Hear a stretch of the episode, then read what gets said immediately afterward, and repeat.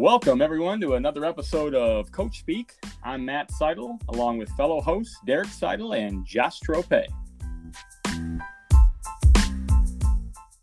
Derek, Josh, that time again. You, uh, you boys surviving a weekend with your significant others out of town?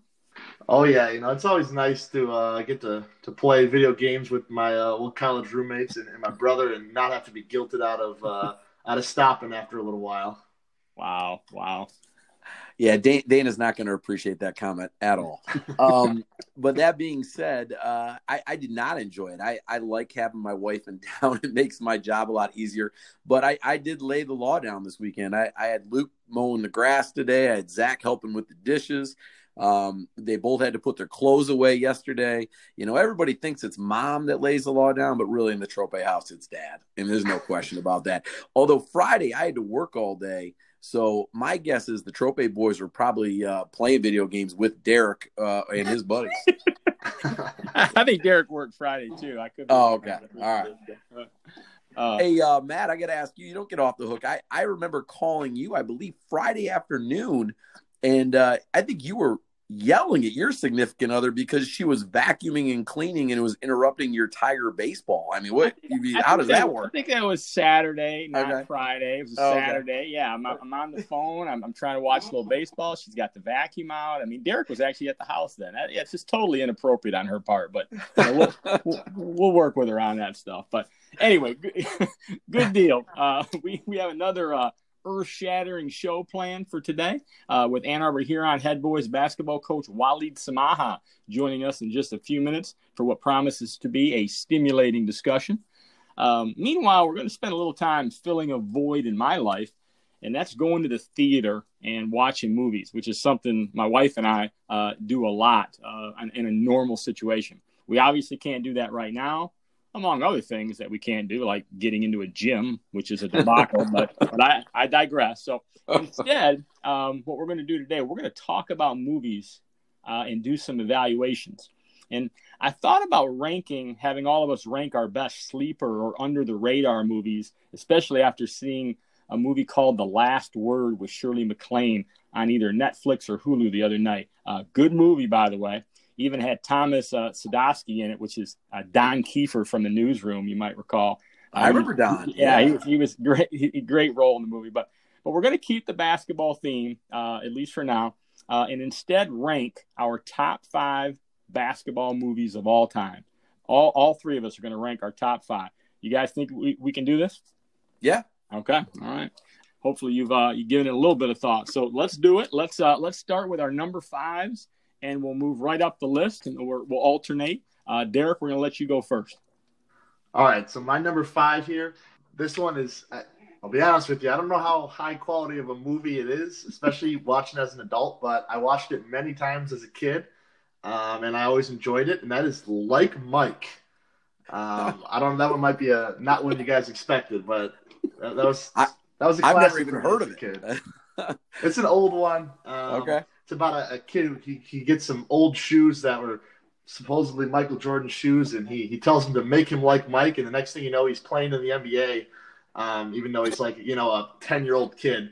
So it's yeah, not, not the not the highest quality of movie, but Did as it, a kid, I really enjoyed it. Did it finish second in the Academy Award that year, or just curious? It's pretty much it's pretty much a movie for the simple minded, but we're, we're okay. So. Okay. It's yeah. number five. It's not number yeah, one. Right, number five. Well, right. my, my number five has a little bit of meaning uh, for a few different reasons. One, uh, well, I should say what it is first. My number five is Glory Road, and it has some meaning to me because my first coaching clinic as a 22 year old in Chicago with Matt Seidel and Rex Stanzak. After the clinic, I went into the bar with Rex and had a few adult beverages with Don Haskins, who was the coach of that that UTEP team mm. that won the national title against Kentucky against Rupp's team, and the, the, the movie's based on Glory Road.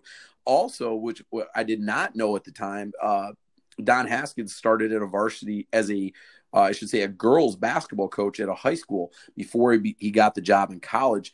And as we know, Matt and I both coached some uh, girls basketball in our day too. So great movie. Obviously, especially with with what's going on in the world right now, with all the injustices and the issues with race in our country, uh, a movie everybody should see. And sadly, I don't know if we progressed a lot in our country since the making of that movie or since that those times, I should say.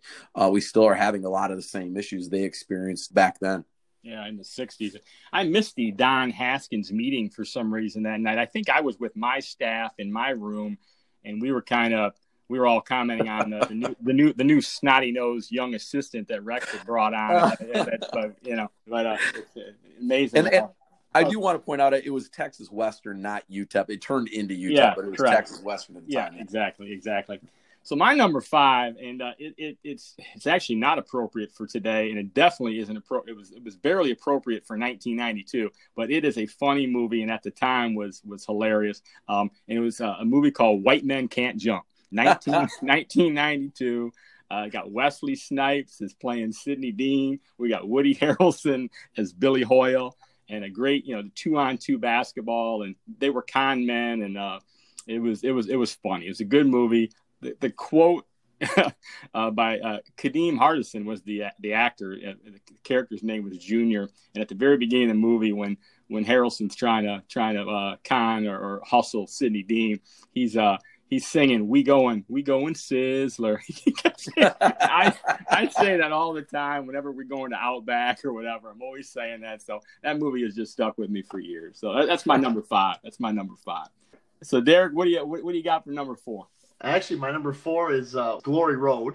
So yeah, just just a high quality movie. Like Josh said, it's actually got some relevance with today. And um, I thought you know the basketball in, in, the movie was was pretty was pretty solid. And yeah, I, th- I thought it was a, a good movie. All right, my number four, we're going to stay with Woody Harrelson, but a different movie. But he's not really the, the main character. It's more Will Ferrell, and that's semi pro. Um, abs- absolutely outstanding movie. Um, and, and, you know, the Flint Tropics. I mean, you got to be one of your, your all time favorite teams. Um, it's about a team trying to make it to the ABA. Uh, you know, they're wrestling bears to get fans. Um, I mean, there's a lot of lot of stuff that we can't talk about on the podcast, but but needless to say, one of the funniest movies you'll ever see, and and it is definitely a basketball movie. And in that, the Flint Tropics, according to the movie, there's the, the ones that invented the alley oop. It was unknown to the world until uh, but just, I mean, great movie, semi pro we got a we got a young man at our school. He'll be a senior in this name, uh, uh, Joey Collins. He he wears the Flint Tropics jersey around all the time. It's just it makes me laugh every time I see the jersey. But my number four, like Derek, so all three of us have this uh, movie. There is Glory Road. Uh, I mean, just great movie. You know, uh, Josh Lucas, it's Don Haskins, great job. Jon Voight, underrated acting job uh, he he played Adolf Rupp, the racist Adolf Rupp in this movie, yeah, and did a great job doing it. Derek Derek Luke was Bobby Joe Hill, man, just a it was good. My favorite quote from the movie: uh, "Your dignity's inside you. Nobody can take something away from you you don't give them." And that's that was that was the character Don Haskins saying that to his team, and that is relevant today. Um, yeah, great movie. Uh, it's timeless. It'll it'll it'll be there forever. So 2006, I think that was. So. All right, we're uh, we're at round three, number three on our list. All right, for me, number three. Uh, this is another more of a kids movie. Again, I grew up with it, but it's going to be uh, Space Jam. It is a classic, obviously, um, as it was brought up recently with the with the Michael Jordan documentary, and, and it was interesting to see all the pickup games going on with those guys um, during the making of it. And uh, yeah, just just a classic movie. You know, bringing bringing together NBA players and uh, and Looney Tunes. And I'm curious to see how the, uh, the, the LeBron sequel of it goes here in the coming years. Yeah, that's a good one. That's a good one. Yeah, Space Jam, good movie. Did not make the list for me. Uh, Bill Murray, Bugs Bunny, and Michael Jordan just couldn't carry it for me. But uh, I, my number three um, was one of my favorite movies as a teenager. Uh, Blue Chips, just outstanding oh, yeah. movie. Um, yeah. Great movie about a fictitious school. It was kind of supposed to be UCLA, I'm guessing. Western U, they're the Dolphins. Shaq and Penny Hardaway were in it, just to name a few. I mean, there's all kinds. Bobby Knight coached the team in it. You talk about great basketball. They took all the best college basketball players in the country and first year pros and put them in this movie. I mean, the the games in the movie were unbelievable. Uh, Bobby Hurley played in the in the yep. uh, movie for Bobby Knight. Um, I could go on and on, but the best part of the movie for me was the very end where uh, Nick Nolte, who did an incredible job of playing the coach in that movie, how he stood up and just said he was sick of the the boosters paying for players and fixing grades and how dirty college basketball was, which is also something we're going through right now with what, what's going on. I mean, seriously, with with uh, you know the Arizonas, the Kansases, the LSU's, you know all these schools that are you know North Carolina got in trouble for fixing grades a couple years ago. I mean, I, I don't know if anything's really changed there, but I loved how Nick Nolte went off and just lost it, and then when it went became a high school coach. And he's probably kicking basketballs into the crowd. Yeah, yeah. He, he, played the role really well, man. He yeah. Played I just remember there's a there's a there's a player in that in that team that was flunking TV. I just one of the funniest lines in that movie. It was a very good movie, very good movie. So it was, yeah. My uh, number three from 2005 uh, is Coach Carter, and uh, story of a, a, true story. A high school coach uh, returned to his alma mater in, in Richmond, California, and Rich what? Richmond, you know, remember that? Uh, brought some discipline to a, a, struggling yet talented program. Samuel L. Jackson is uh, is Coach Carter. Rob Brown's in there as a character. Channing Tatum is in there as Jason Lyle. Good, good stuff. There's a there's a end of the movie where Timo Cruz, a very cool character in the in the um in the movie, he uh the, the coach is always asking him, you know, what is your deepest fear? And he just doesn't understand what the coach is asking him that for. And finally, at the very end, he stands up and he quotes a poem from Marianne Williamson. He says, Our deepest fear is not that we are inadequate. Our deepest fear is that we are powerful beyond measure. And he, he actually goes through the entire first stanza of the of the poem. But good movie, uh, true story. It, it was pretty cool. So very good movie. Yeah. All right. We are we are at our number twos. Derek. All right. I know this one's gonna be coming it has to be coming on my dad's list, but uh, uh, Hoosiers got the number two spot for me just got some classic lines. Again, I think this one is only on the list because my dad like forced me to love it um, as I was growing up. But uh, it's got just the the shoot the character of shooter is just outstanding, and I love to love to quote it all the time. You know, but my favorite is the identify, firing off the gun.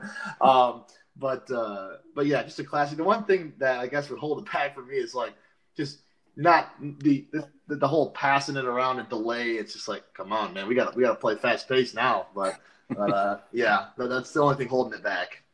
So I I'm I you know we'll we'll get through this, but I, I don't know. I don't I'm dying to know what your number one is now. But uh, my my number two uh, has already been referenced. White man can't jump. Absolute classic, great mm. movie. You know, obviously Matt has already talked about all the things that are in it. I just thought Snipes and Harrelson were such a great duo. They played off each other so well.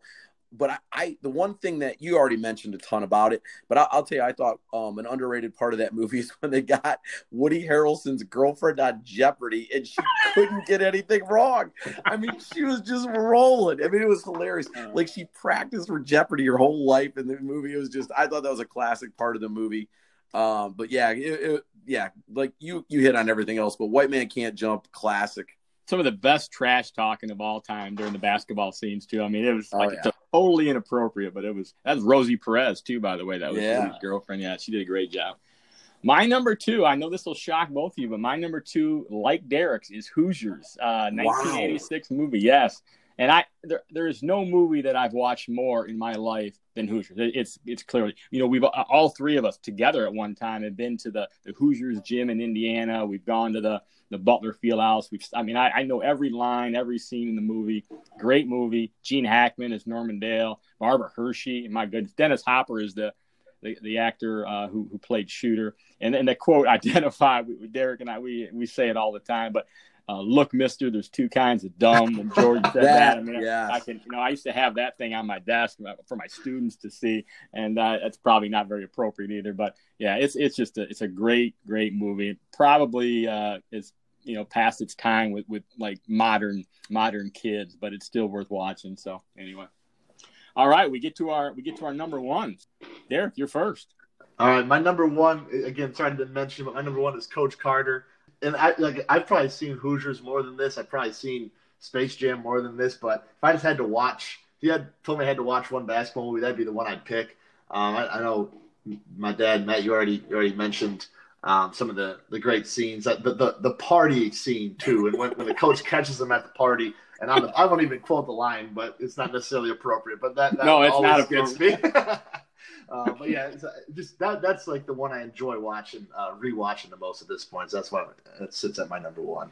Oh, it's a good one. Yeah. Well, my, my number one obviously is is Hoosiers. Um, unfortunately, it, you know, it's been proven kind of that has not stood the test of time. It is definitely um people that watched in a certain era, and and to us like like you, Matt, and me, and and people you know close to our age, I feel like it's one of those movies that will never be forgotten and we'll remember every line and things like that. But Derek, you were my assistant. Matt, you went on the trip when we we showed the movie on the bus to my my team on the way down to the Hoosiers gym two years ago.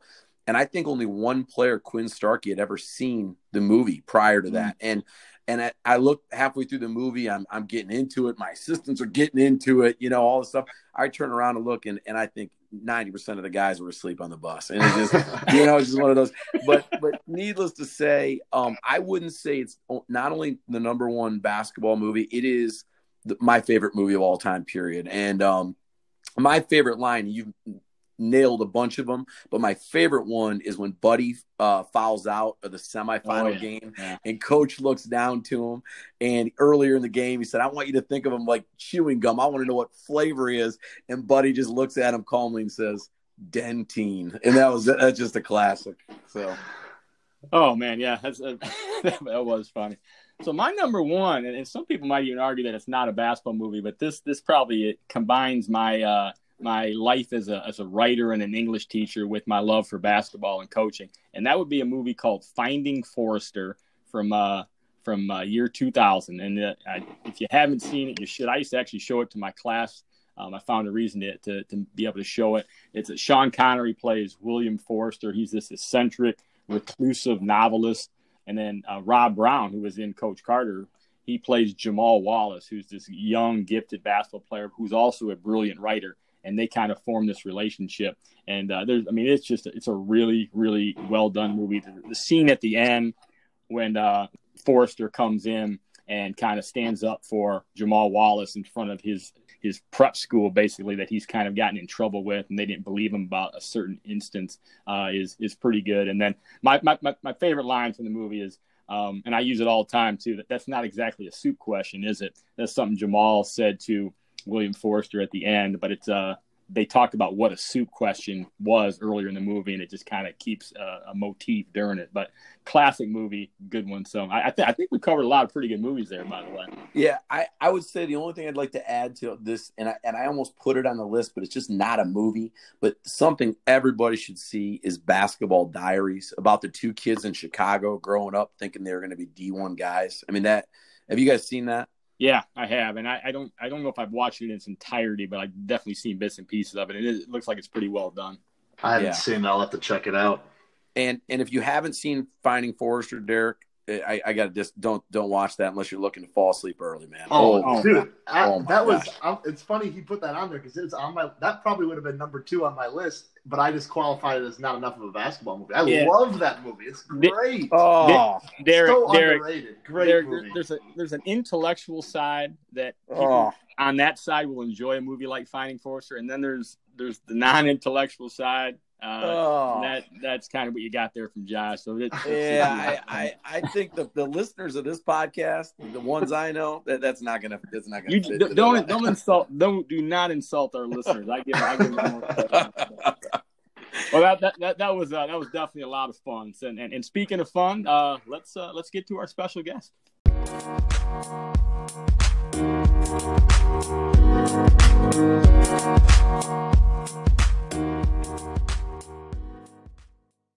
We are now joined on Coach Speak by Waleed Samaha, the head boys basketball coach at Ann Arbor Huron High School. In 16 seasons with the River Rats, uh, Coach Samaha's teams have won nine conference championships, seven district titles, and one regional. His 2010 squad reached the Class A state championship game, and who knows, his 2020 squad, which was 22 and one before the pandemic hit, was primed for another deep run prior to things getting shut down. Waleed, thanks for joining us. My pleasure. My pleasure, Coach. Hello to all of you, and uh, thanks for having me. How are uh, how are things going in your world right now? I think just like everyone else, um, you know, making uh, sense of this new normal, right? Um, and and anticipating, you know, hopefully the opportunity to get back to our old normal as best we can. You know, that would be nice. Hey, let's uh let's jump right into last season, March 13th, 2020. Friday the 13th, by the way. The big game in the area uh, is supposed to be Huron versus defending Class A state champion Lincoln uh, for the district crown. But we find out the day before that sports have been suspended. And then we find out three weeks later that the entire state tournament has been canceled. So, kind of curious. I mean, what was that like on your end from, from the time you had to let the guys know on March 12th throughout the next painful three weeks and then having to break the bad news to them? Well, I, I think like everyone else, we were we were just learning about this pandemic all you know kind of all together and at the time i really thought i really did believe at the time that we would be out of school for a couple of weeks. We had spring break on the back end of it, and that maybe in three weeks we'd be able to come back and maybe finish the state tournament. I, I really believe that. Right. But uh, here we are, almost six months later. I mean, was that was it your guys? Was it was it a range of emotions? I mean, when you finally had to break the news to them, like, hey, we're not we're not going to be able to finish this. What I mean, what is, I mean, different guys, different emotions, or what was it like? Yeah, well, what made it even what made it harder is this, this the, the first time when we told them it was postponed, we were still all face to face. Yeah. Know, when when we had to tell them it was canceled, it was you know over group chats, and I don't think any of us had really started Zoom meetings yet. You know that that three weeks out. You know, but right. but uh, so it was all in our in our team group chat, and that that made it harder because you couldn't really be there for the kids and be there to to deal with the emotions of it all, especially for the seniors. How many seniors did you have? I know you had you had one in your starting lineup, but how many did you have total? We had four. Four. Okay. Hey, coach. So not to be negative, but things really haven't gotten much better, at least from a basketball standpoint, since the gyms were closed five months ago. So in terms of your summer, were you able to, to do much with your guys outside, and how have you stayed connected with them?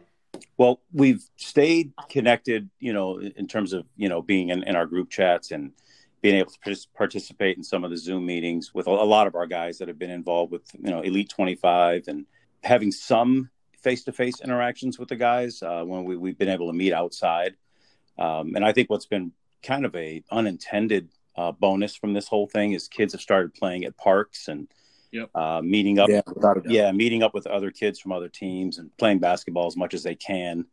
Uh, so that's that's been a good thing. But we haven't done any structured workouts as a team. You know, we don't have a lot of outdoor courts, n- none attached to our high schools. So it's basically finding the parks with the best regulation size rims that don't have you know triple triple round rims and you know the the goalpost the the post the goal right. the, you know right connected right to the end of the end line and so you're not banging your ankle as you land and coach anybody that follows area basketball knows that Ann Arbor Huron would definitely be in the conversation for a state title next year in Class A. I mean, this is a special group, uh, one we've known about for a long time. I feel like coming. I feel like I've heard about this group for a while, and we're kind of getting pessimistic as a group. We don't really believe the season's going to happen. I think that's kind of where we're at, unfortunately.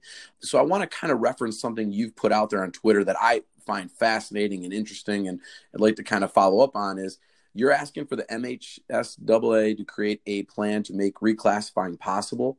Can you kind of elaborate a little bit on that? Because I'm really interested in it, and I just kind of obviously you probably put a lot of thought into it, so I'm interested in what you're thinking. Well, I, I, I share that concern that you guys have about us not having a season this coming school year, uh, simply because we're we're so far along in this process, and, and we we still haven't made a decision about some of the fall sports, and you know, right. seeing football get get postponed. And you know that was that was tough to see. And then now seeing volleyball swimming and you know needing the indoor facilities to open. So i think a, a, pretty good indicator of that will raise my concern is if they if volleyball and and swimming don't get to have their season then i, I think we're on the clock and that that makes me more concerned. I'm still hoping that that they can get in the gym and they can get in the pool and, and that opens the door slightly for us. But if it doesn't happen you know i don't know how far back you can keep pushing seasons Right. So at some point, you're going to have a group of seniors who are going to miss an entire year. And if you're a baseball kid or a spring sport kid, uh, you're going to miss two full seasons, your junior and senior year. And I think that has consequences. It has, it impacts, you know, especially those kids that are thinking about wanting to play in college. Uh, they've missed multiple recruiting opportunities. Um, and and we, I keep hearing about how we're living in unprecedented times. So I think we need to start making unprecedented decisions I agree. You know, under normal circumstances, you I don't think reclassifying, you know, once you're already in high school, I don't think that's a great idea. But given the circumstances that we're all living in, I think for those individuals who choose that option, and I don't think a lot of people will choose the option, but for those who do want to pursue collegiate athletics, I think giving them the opportunity to finish their high school career with you know the, the, the evaluation periods reopening i think it gives them an opportunity to, to reach some of their personal goals I, I, I agree with you. I, I have a few questions in because I think it's a great idea, and so I'm assuming you would this would be just a one time thing, right? I mean, this is this isn't something you'd like to see moving forward. Like you're saying, five years for every student, but for this group of sen- or this group of kids in high school, you'd like to see them be able to redo it, or is it just the seniors? Well, I would definitely start with just the seniors. I think if there's okay. if there's a way to do it for for everyone else, I, again, I, I think what you don't want to get into is having multiple years where you where where you're bottlenecking at some point somewhere. Good point. Um, yep. But def- definitely for the for the current seniors, it's and the, something should. The other thing I was going to bring up is, and you're being a counselor, you're you're probably more in tune with this than even I am. But as an educator, I worry about all these virtual classes and and even some good students really struggling. And I feel like this would also give them a little wiggle room if if online classes are tough. It, for seniors trying to get their scores up or their SAT prep that they lost in the spring and things like that. What do you what do you think about that? I think online, I think the virtual learning is going to be a, a great challenge for for everyone. It's going to be tough for teachers. It's going to be tough for parents. Uh, it's going to be tough on kids. You know, and we know that that you have to to adapt. You know, we're, all having to adapt. I know, I know that that's something that we'll, we'll all have to do. But as someone who works with with kids outside of the academic and athletic realm, you know, I see a lot of kids who who struggle socially, emotionally with the regular routines that we have in life. And now with us all being taken out of our normal routines and, and, and life experiences, I, you're going to see that grow. Uh, you're going to see new levels of anxiety, depression. You're going to see kids dealing with things that, you know, on their own a lot because the, the resources aren't readily available because you can't just walk down the hall or you, the counselor can't just walk down the, the hall to grab a student from class. I think it's going to be a, a, a real challenge for us. And I just, I worry about the impact of when you take sports away on top of the fact that we're not going to be in school. Um, yeah. That's that's one more thing that that takes them out of their routine and takes them out of their their opportunity to socialize with their peers, which is really an important part of development in high school. Well, all all ages, but you know specifically high school. Hey, let's uh, coach. Let's shift gears for a second. So I'm I'm always curious about the influences that shape individual coaches. I mean, I, I definitely know I, have had mine over the years, but we, we all have systems that evolve over time, and we also adjust kind of the way we we basically run our programs over time. Can you share some of the coaching influences that you've had during your career? So, you know, it, it really started for me when I was a, a, younger. Um, I was still in high school, uh, actually ninth grade. I was exposed to Bo Schembechler, and got go blue, go blue. Yeah, by the way, yeah, absolutely, absolutely. go blue. Yeah. absolutely, absolutely. And and Bo Bo was so much more than a coach. He was a, a leader, and he was he was a father figure, and he was he was demanding without being demeaning, and he was tough as nails, and he was consistent, and he held guys to a really high standard, and you know recruited to those standards, but he also built guys to meet those standards, and I think um, as an educator and as a as a coach, I think you have an opportunity to to mold so many young lives, especially in their like formative developing years. I think it's it's just it's a it's a it's a tremendous opportunity to impact a life. And along the way, if you can you know win some basketball games, that's great. But but really, that's that's kind of where I've got my where my foundation was set as a coach and as a leader and as a as a mentor of young people.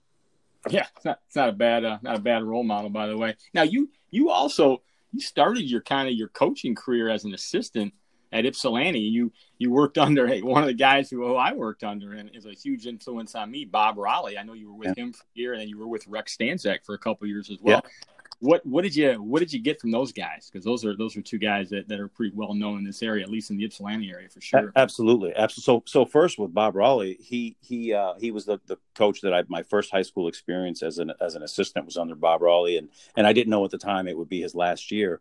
Right.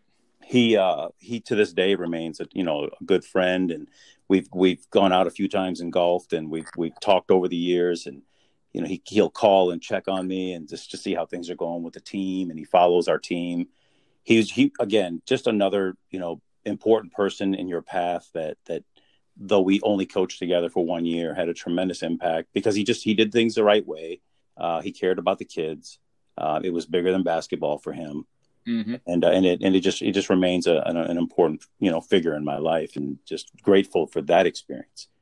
And then when when he retired, I was 21 years old and didn't know anything about anything, and so you know to to have Rex come on to be the coach at Ypsi, and I was fortunate enough to stay on with Rex, and and you guys know Rex well, and you know he's you know tremendous coach, knowledgeable, just a, a really a really good person in the field to know because he's he knows the game, he knows kids, he understands, you know, what the important parts of of this whole experience. And you know, we we talked early on, we talked early on when Rex was coaching, and I know at one point he wanted to coach in college, but I think he realized this is kind of where where he belongs. And I think all of us have dabbled in college or thought about college, and you know, he certainly found his place in, in, in mentoring young people and had a great impact on my life. And we've had some rivalries there along the way with Huron and Pioneer, but uh, you know remains to be somebody I just have great respect for. Cool.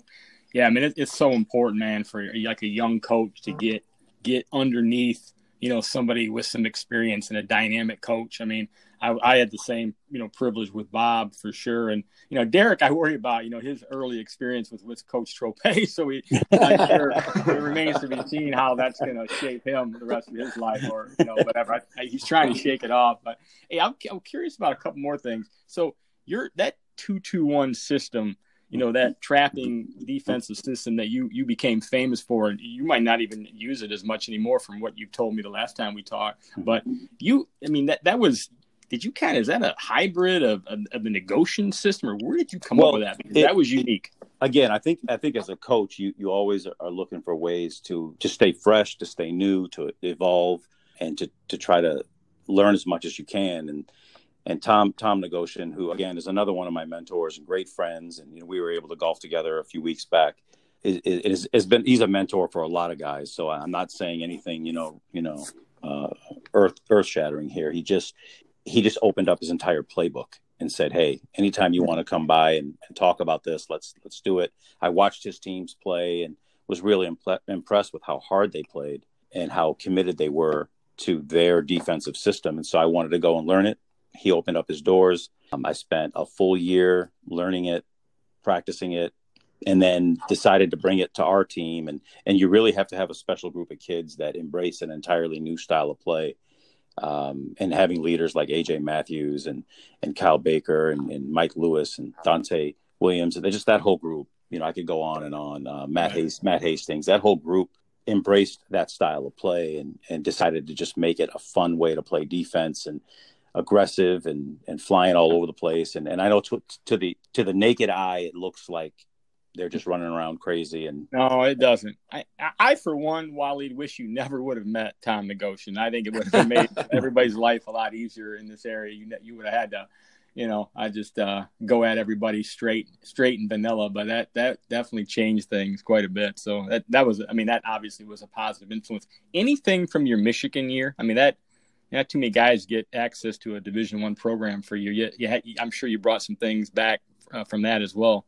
Absolutely. I mean, when you when you spend time with John Beilein, who is like absolutely one of the greatest minds in basketball, you know, like you hear this all the time. You know, we're all playing checkers and he's playing chess. It's, it's a different. It's an entirely. He's playing an entirely different, you know, higher level game, and and he sees the game in ways that a lot of us just don't see it. And and one of the things I really appreciate about Coach Beilein is how willing he is to to mentor and teach. I mean, his his practices were always open. Guys were always hanging around, asking questions, and he and he would do the best he could with the time he had to offer insights into things. But to spend intimate time with Coach Beilein, it w- was tremendous because I got to watch him run a program. I got to watch him lead um, a huge organization multi-million dollar organization uh, with with the stakes being as high as they can be in sports uh, outside of professional sports. And he did it with such class. He did it with you know character. He did it with just consistency, and and he just did it with with good people. And he he always recruited good people and hired good people, and and I think you can you can win that way, and he proved that. Yeah, Beilein and Bo and Negocian system. I feel like you're cheating a little bit. yeah, I get that, that feeling in my mind, but I'll I'll leave it at that. No, just just just one of the lucky ones to, to be able to learn from tremendous, you know, tremendously. Yeah, guys that have have you know not just impact beyond our local area, just great people. Hey, coach. So speaking of your time at, as the Dobo at Michigan in 2016-17, you definitely must have had some great memories, especially winning the Big Ten tournament and reaching the Sweet 16. But you also experienced something that I'm sure must stick in your mind forever. Um, and that's the incident when the team airplane slid off the runway at Willow Run Airport as you guys were taking off for the Big Ten tourney. Do you mind describing that experience for us? Sure. Yeah, it was. Uh, you know, you you you hear about you hear when, when people talk about surreal moments and um, kind of out of body experiences, and that was that was definitely one of them. It was if you remember that day, if you go back, it was a really windy day, warm day, if I remember. If it was it was a warmer warm day for March, and the winds were just howling, um, like 60, 70 mile per hour winds. And we actually practiced that morning, and the power went out at, at Crisler uh, because of the winds. And so we practiced with the lights off. Basically, the only part we, we moved our practice to the side of the gym where the light was shining through a window. And then we had plans to to take off that afternoon. Again, I, I stay, you know, as the director of operations, my job is to make sure, you know, everything is running smoothly and, and on time. And I'm in constant communication, you know, literally with the FAA that day uh, because we were worried about flights being canceled and delayed. And they kept giving us reassurances. Yeah, everything, you know, they're flying out of Metro. Everybody's, there's no, no flights have been canceled. And so we just proceeded with our day. Uh, we're on the runway, literally on the runway with, with the plane ready to take off. And the wind is like moving the plane, you know, mm. when you're, you're moving side to side, you know, two to three inches in each direction. And, uh, but I, you know, come to find out, it really had nothing to do with the wind. There was a, you know, a, a mechanical issue, and and they got that, you know, kind of sorted out. You know, the, the folks that deal with all that. But for us, it was, you know, you're going down the runway like a normal takeoff, and then next thing you know, you're skidding across gravel, and then you're skidding across grass, and you looking wow. you, you're looking out the window and you go through a fence like and and and thankfully we hit an embankment because i'm not sure how much further how much room we had beyond that embankment and then we were in some i guess marshland i guess i don't know what it was but um, could have could have been really bad and, and thankfully we we got everybody off safely and you know you're you're you're kind of first first thousand feet you're kind of running away from the plane because you don't know what's going to happen next and you, you turn around and you look back and go, wow, we were just on that thing. And now half of it's like on the road. Mm. But but thankfully, you know, there were minor injuries and you know, we had to scramble right away because, you know, the team had to go back. You know, we had we put a team we put the team back in the hotel and I got together with with uh, our, our, athletic director and uh, thankfully the Pistons offered their plane and uh, the very next morning we took off uh, about 7:15 a.m. and we landed uh, in in Washington with no police escort because you're not allowed to have police escorts in Washington. Oh. So we yeah we had to find the way. We had to find a way to the arena. We had to find our way to the arena. The guys run out. Guys run off the bus, go into the locker room, and we had about 40 minutes before tip off, and we go out in our practice jerseys to play the game. yeah, yeah. Goodness. Yeah. You, you, played pretty well that day, though. yeah, we did. Yeah, we yeah. did. Yeah. Um, Coach, there's a lot of high school coaches that are listening to this, especially young guys like Derek that would probably give an arm or a leg to be a D1 college assistant, like on like Beilein's. Um, you politely resigned from the Dobo position after one season and returned to Huron. Mm-hmm. Uh, do you mind sharing what went into that decision? Oh, it was it was very clear for me that that what I needed to do because I, am a coach and the job that and I, am and I'm I'm grateful for that. That was an, a tremendous life experience and Coach Beilein is we keep in touch regularly, and and he and I had some you know very emotional um, talks about you know my decision to to go back to coaching, and he was just incredibly supportive, understood, and and he just knew like you have to live your life, you have to live what you're passionate about, and and he helped me to see kind of where where really where I need to be. Um, and and we talked about assistant coaching in college, and he offered like, look, if there's a job out there that you want, you let me know, and and you know we'll get on the phone with people, and uh, we'll, we'll you know we'll do whatever we need to do to help you make that happen. But it was it was more about me just wanting to to to live out my true purpose, which is to to teach and coach and mentor young people, and and I'm glad I did it. You know, I'm glad I went to Michigan. I'm glad I you know came back to Huron, and you know the the life experience that you get from something like that is, is something you take with you forever. And I take a lot of what I learned at Michigan into what I'm doing at Huron now. You know, we're we're doing things at Huron now that we didn't do before I went to Michigan. Right. Uh, yeah, I'm sure. Yeah, and and like you said, I mean, if you didn't do it, you probably always wonder too. Yeah. You know. And, yeah. Yeah. So so you come back to Huron, but one of your former guys, Jay Schunar, is is still coaching the boys program, and instead of uh you know, playing big man on campus and kind of pushing him to the curb, you uh, you decide to take over the vacant Huron girls job and promptly go 18 and 2 and win a SEC Red Division title. What was that experience like for you coaching the girls? It was well, so so let me back up just once one one step before that. So the plan when I came back to Huron was I wanted to come back and and I was going to assist Jay and and I was going to be on his staff and help him grow into you know the the the, the leadership role that he wanted to have as a high school coach. And literally the first day of practice girls practice uh, you know they started i think a week before the boys that year. Yep.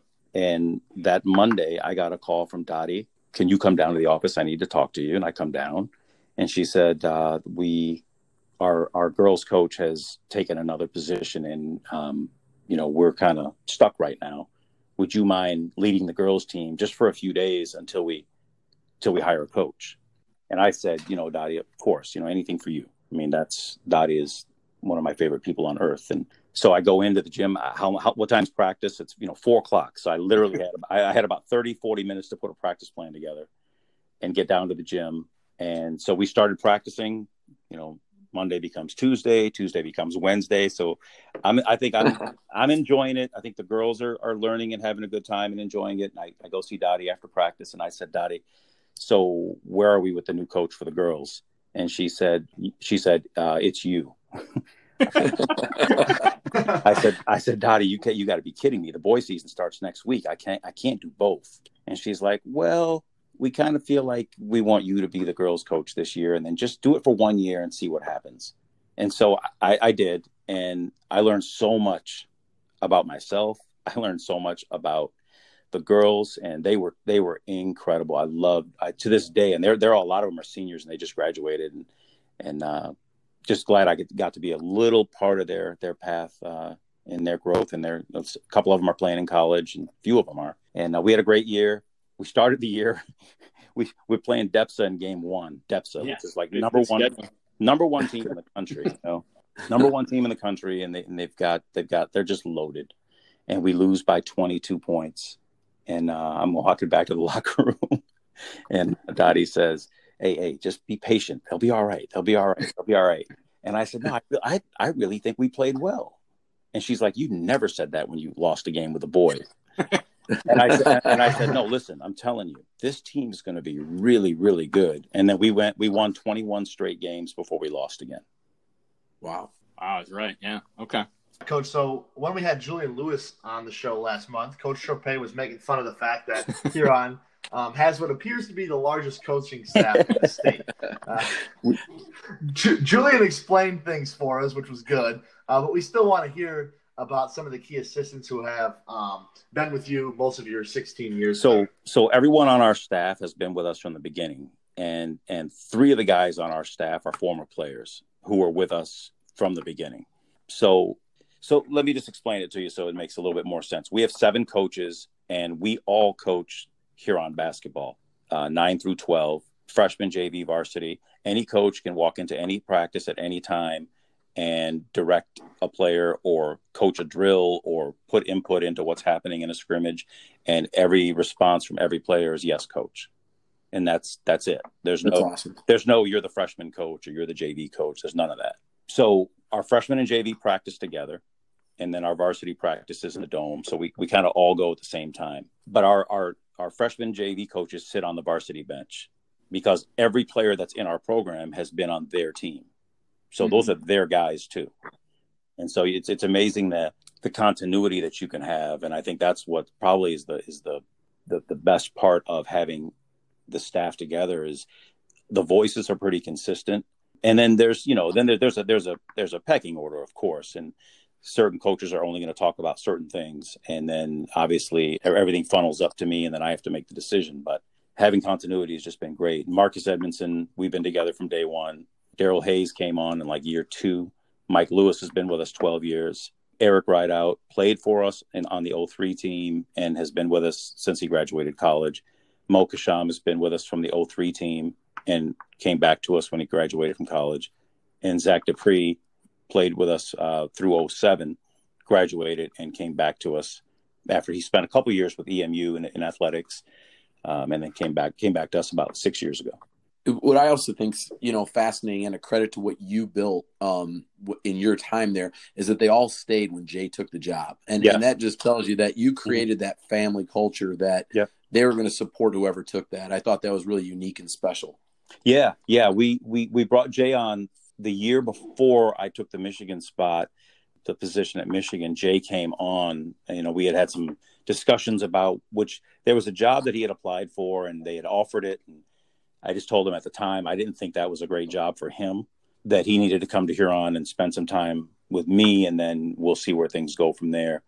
And obviously, we saw where things went from there for him. He he he took over for me and spent two years and and kept the program right where it was. Uh, they were 34 and 10 under him, and then he went on to Michigan for a year, and then uh, with, went on with the Cavs where he's at now. So, you know, and, um, Coach, you're as well respected and well known at this point as as anybody in the state of Michigan. Not only for what you've built at Ann Arbor Huron, but your work with E25, your work with Reaching Higher. I mean, you've given back to the game in so many ways, and you stay involved in so many ways, even off the court. And um, I, as somebody that coaches, you know, I have a great appreciation for all the time you put in. But right now, it, if you looked at social media, you might be the second most famous Samaha in the house because your son Adam right now, I mean, he he is unbelievable. That leg of his, I mean, I, I watch these videos of these 60 yard field goals on a regular basis. I mean, it is he is special you know, can you kind of walk us through his progression as a kicker and and how he's gotten to this point? I mean, he's, he's got to be one of the best kickers in the country right now. Yeah, he's he's. I'm Adam's father, by the way. Yeah, um, yeah you know, absolutely. Yeah, you guys might know me as Coach Samaha, but most most most of the world knows me as Adam's father. Um, he he's he is um, he's worked really hard um, to to become that you know that that good at, at what he does, uh, which is is he's so he's a football basketball guy he loves basketball and he'll play and, and he'll be a part of our program and, and, contribute in the way he can. But as a as a as a kicker, he's really taken off. And it didn't even it didn't happen quite the way we all thought it would because he was playing he was playing football. Uh, he played receiver, he played quarterback, he played safety. He was kind of all over the field. He got a concussion as a nine year old, which um, ended his season. And you know, my wife, you know, the boss, decided that, you know football was going to be done for a while. He could come back to it later. So he played soccer. Played soccer went from 10, uh, 10 11, and then 12. Came back to football as a 13 year old. Played receiver, quarterback, safety, all that stuff. And then he also kicked. And he really liked kicking and got really good at it. And he had spent a few time, a few years just kicking field goals on the side after, you know, playing soccer. But then he just took off with with you know field goal kicking, and and uh, it's become his kind of his specialty, and he's done really well with it. That's an understatement. yeah, yeah. I mean, does he have any Division One offers right now, or anything like that out there? So it the way they do kicking is a little different. Okay. They they and, and, and as a ninth grader, he's not going to be, you know, somebody that they recruit right away. I mean, they're still looking for development and you know he's going to get bigger and stronger and whatnot. But he's been followed by quite a few of the the top programs in the country, and and we're familiar with them, and they're familiar with us, and that's that's kind of where the process I think starts. That's really cool. And then on top of it, you're going to get, like you said, get a chance to coach him in, in basketball. And and I've seen him play basketball too. He's pretty good there as well. I, I've seen him play for your travel teams with with Coach Moffat and, and things like that. I I think he's going to help you more than you realize. But um, but obviously he's got quite the leg there. Yeah, I think. I mean, he's he. What I, what I've tried to do with Adam, and I think as a parent, I think it's really important to, to to do this with your own child is to teach him to figure out what what he's really really good at and what he's um, what he enjoys and then what he really wants to improve on and i think as a basketball player he's starting to really learn who he is you know kind of what his body what skill set he has and how he can help a team and and just kind of keep him keep him grounded just you know head out of the clouds with, with all that stuff that you know it can distract you so, uh, Adam's father, uh, we uh, we referenced your social media earlier uh, when we talked about reclassifying, but it's also obvious that you have some strong opinions about the uh, social injustice in our country right now and how it affects the, the mental health of young people. You tweeted a few days ago. I'm going to read this. It says, uh, "Black Lives Matter is a belief. It is not a movement, a hashtag, or slogan on a shirt to make you feel woke." As a teacher, coach, and parent of black and brown boys, I worry about the ongoing trauma our children experience. It is overwhelming and impacts their mental health. And uh, man, I mean, those those are some profound words during a, a pretty unstable time. Do you mind uh, kind of breaking down the, the thinking behind that tweet and perhaps share some of your thoughts on what's going on in our world right now? Yeah, I think what what triggered that for me was watching Doc Rivers speak man, the other day, and I think yeah. you know his his emotion and i think it was coming from being a parent. And just it what we're seeing happen in this country right now is is i think we're at a tipping point. I think we're at a we're we're in and this probably wouldn't have happened had we not been in a shutdown in a pandemic because what typically happens in this country is you know we live in that 20 you know 24 hour news cycle and it would just been another it would have been another you know horrible incident and and we would have moved on with our lives. And i think that the pandemic forced us to sit for the first time and and look and reflect. And i think what we're seeing is just this long history of this kind of brutality for black and brown folks and it's been going on for centuries.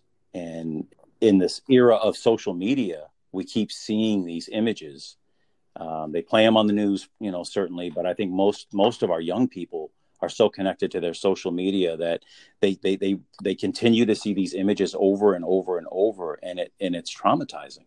It it really it reinforces their fear of police. It reinforces their their feelings of not being safe. It reinforces this idea that we don't live in a country that values them or that views them as important um, and and these are kids that I, I teach, I coach, I'm raising. Um, I have daily interactions with their families, and and it's it's an ongoing experience. It's something that they're experiencing on a daily level, and it's been happening for years, decades, centuries. And I think it just boiled up this summer um, with George Floyd and and all the things that that we you know we saw happen with the protests and um, and I'm just I'm just concerned that the more and more they see the more and more trauma they experience, and um, and it's just it's concerning because it it creates a hopelessness that that we don't want in our young people. Yeah, no doubt. Okay, man. Well, hey, Waleed, it's it's always a pleasure talking with you, and we uh, we really appreciate you taking time away from uh, your off season honey-do list or whatever uh, wife Sherry had planned for you today. no, we, we, we, we, we, got a pretty good uh, regimen here. She keeps us uh, keeps us in line. Good deal. well, anyway, take care, and we uh, we definitely hope to see you on the court this winter. Thanks so much, guys. Let's hope we can uh, we can all get back there. All right. Take care.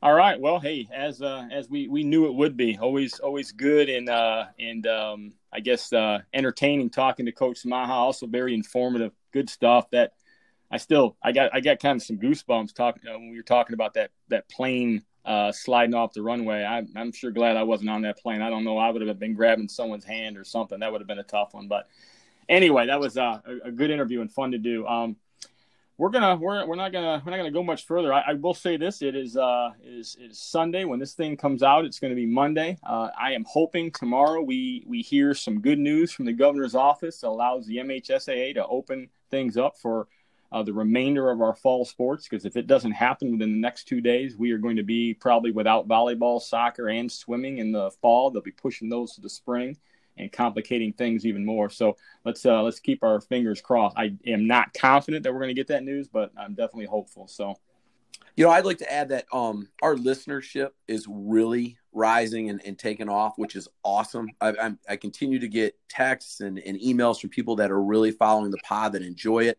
Um, I, I just ask that if you're one of those people listening right now, please subscribe um, you know, give us a review uh, on pod on Apple Podcasts, and not only that, but retweet us, get us out there on social media. You know, continue to help us uh, to gain more followers and through you know the book, the gram, Twitter, whatever it is. Um, and those of you that have been loyal listeners, we really appreciate it.